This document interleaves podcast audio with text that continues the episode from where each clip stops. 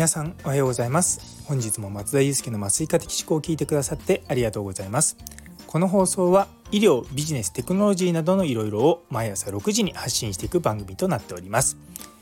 本日は英語表現の面白さ We と You の違いということについてお話ししたいと思います。よかったら最後までお付き合いください。久々の英語ネタ初めてかなこっちだと分かんないです。まあ、とりあえず久々な話です。えー、で、そしてスタイフフォローまだの方、この機会にぜひよろしくお願いいたします。今日の放送を聞いて面白いと思った方からのコメントやいいねのほどもお待ちしております。というところで、あのー、今日の、まあ、なんでこんな英語の話をするかっていうとですね、実は今ちょっと論文の、あの英文を見てたんですね。で別の先生が、まあ、メインで書いてくださってでそれを最後にこう投稿する前にチェックしますっていうところで読んでたんですよ。で内容としてはその学術的なものというよりもこう、まあ、注意喚起というか、まあ、提言みたいなものなので若干叙述的な文章なんですよ。なんで、まあ、僕も読んでる中でもうちょっとこう引きつけるようなとかそういった表現があるといいなと思いながらこう読みながらやってたんですね。あの例えばあの英語と日本語のこうニュアンスの違いって結構あってよく僕らってこう若手の医師とか言うじゃないですかそうすると普通にそのまま訳すとヤングドクターズとか言っちゃうんですけれどもヤングって本当に年齢的に若いっていうだけじゃなくて若干未熟なっていうニュアンスも入るんですよね。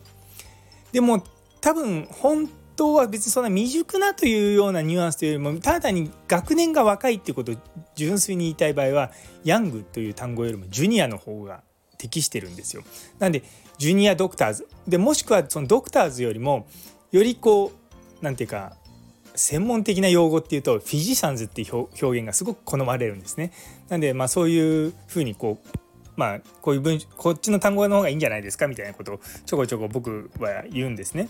あの結構昔 IELTS とかそういったものを勉強してた時が長かったのもあってですね。結構その辺僕すごくこだわり持ってる こだわり持つっていうか、まあ、その辺をよく言われたんですよ。そうそうそう。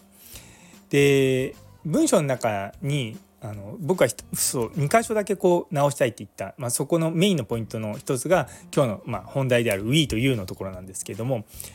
あの適切な医療を提供するためにはガイドラインを覚えることは重要ですがガイドラインを作る側に回るべきですみたいなニュアンスがあるんですよ。でそこの、まあ、ガイドラインを作る側に回るべきですっていうところを原文だと「You should be among those who make the guidelines」ねっていうふうに書いてあったんですね。でも僕はちょっとこの文章に違和感を覚えて確かにその文章は提言なので相手に対してあなたたちはそういうふうになるべきだっていう表現もあると思うんですけどもでも僕はそこは We の方がいいと思ったんですね。っていうのは You should be っていうとあのあなたはそうすべきだっていうふうになってあなた問題なんですかでも We should be っていうとあなたもそうだし僕らもそうだしだから僕らがこう同じ一つの目標に向かって頑張ってるんだよっていうような意思表明になるかなっていうふうな感じがするんですね。そうだから僕はやっぱちょっと We の方がいいんじゃないかな。結構この U を使うか We を使うかってあのけなんだろうなこう置き換えることできたりとかするんですよあの文章によっては。ただやっぱりその文章の中では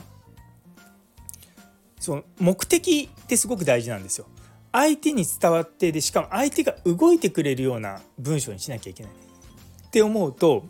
ちゃんとそこはあの何て言うのかなこうディレクションっていうか方向付けをするとかいうところが出てくるんですよ。そうだから僕はまあこのね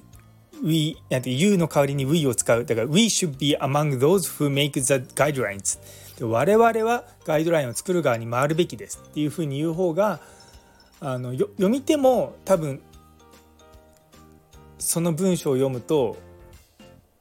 我々っていうのがそのなんだろうなこう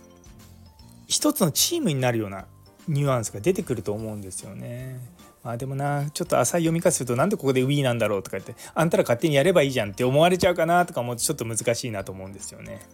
そうそうそうそうそういう表現がねなかなかこう相手に伝わるだから相手の英語力にもちょっとこう寄るところがあってなかなか難しいとか思ったりとかしてました。でもう一つ最後にですねあのまあ、日本の、まあ、麻酔研究を復活させなければ、まあ、我々は麻酔屋になってしまうよみたいなことがあったんですね。で最後のところその麻酔屋になっちゃうってところが「We will end up anesthesia service specialists」って書いてあったんですよ。だからあの麻酔の、まあ、サービススペシャリストっていうと何て言うのかな、まあ、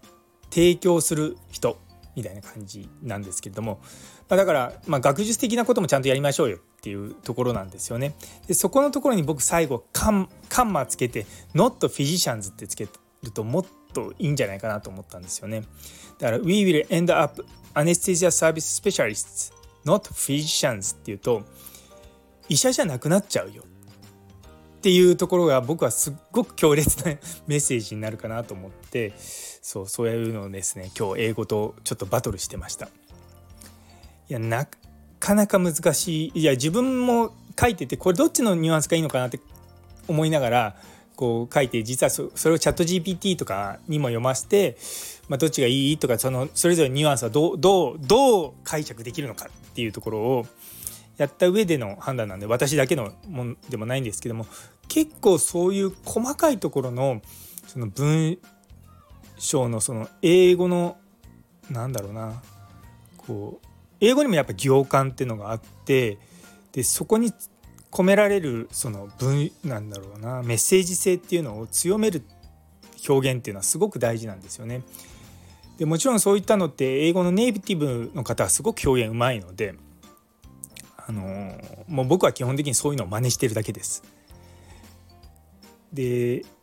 文章を読んでるとあこの英語エエモいなって僕よく言うんですけどもエモい英文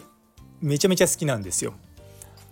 そうだからやっぱそういう風に自分でも英語が書けるといいなと思いながらやっております。まあねそう英語苦手なんですよでもそう3年半ぐらいカナダで仕事してましたけれどももうね全然あの僕はあまりこう寡黙なキャラでいたので喋らないでいると周りの人がどんどん喋ってくれるからどうぞどうぞみたいな感じでお任せしてる感じだったんですけども。そうというところで、えー、ね。いやでも綺麗な英語表現できるとねかっこいいですからね。そう。まあチャチャット GPT でねかなり綺麗な英文できるようになったと思うんですけど最後のそういった細かいところってやっぱできないんですよね。AI だと。そうなんていうかこう心に刺さるような文章ってあの日本語でもそうですし英語でもそうなんですけども作れないわけじゃないんですけどもそれを生み出すのは相当そのプロンプトとかしっかりしないとダメなので難しいなと思っております。皆さんのこう役に立ちましたでしょうか？というところで最後まで聞いてくださってありがとうございます。昨日の2週間 SNS を伸ばした結果という放送にいいねをくださったマータンさん、ティーママさん、中村先生、さやもさん、ノエルさん、みちさん、ヒロニアさん、さらにコメントくださったラグビー先生、フラット先生、どうもありがとうございます。そしてそして、今日2人のフォロワーが増えました。ひろいくさん、あとキムショさん、どうもありがとうございます。引き続きどうぞよろしくお願いいたします。それでは皆様にとって今日という一日が素敵な一日になりますように。それではまた明日。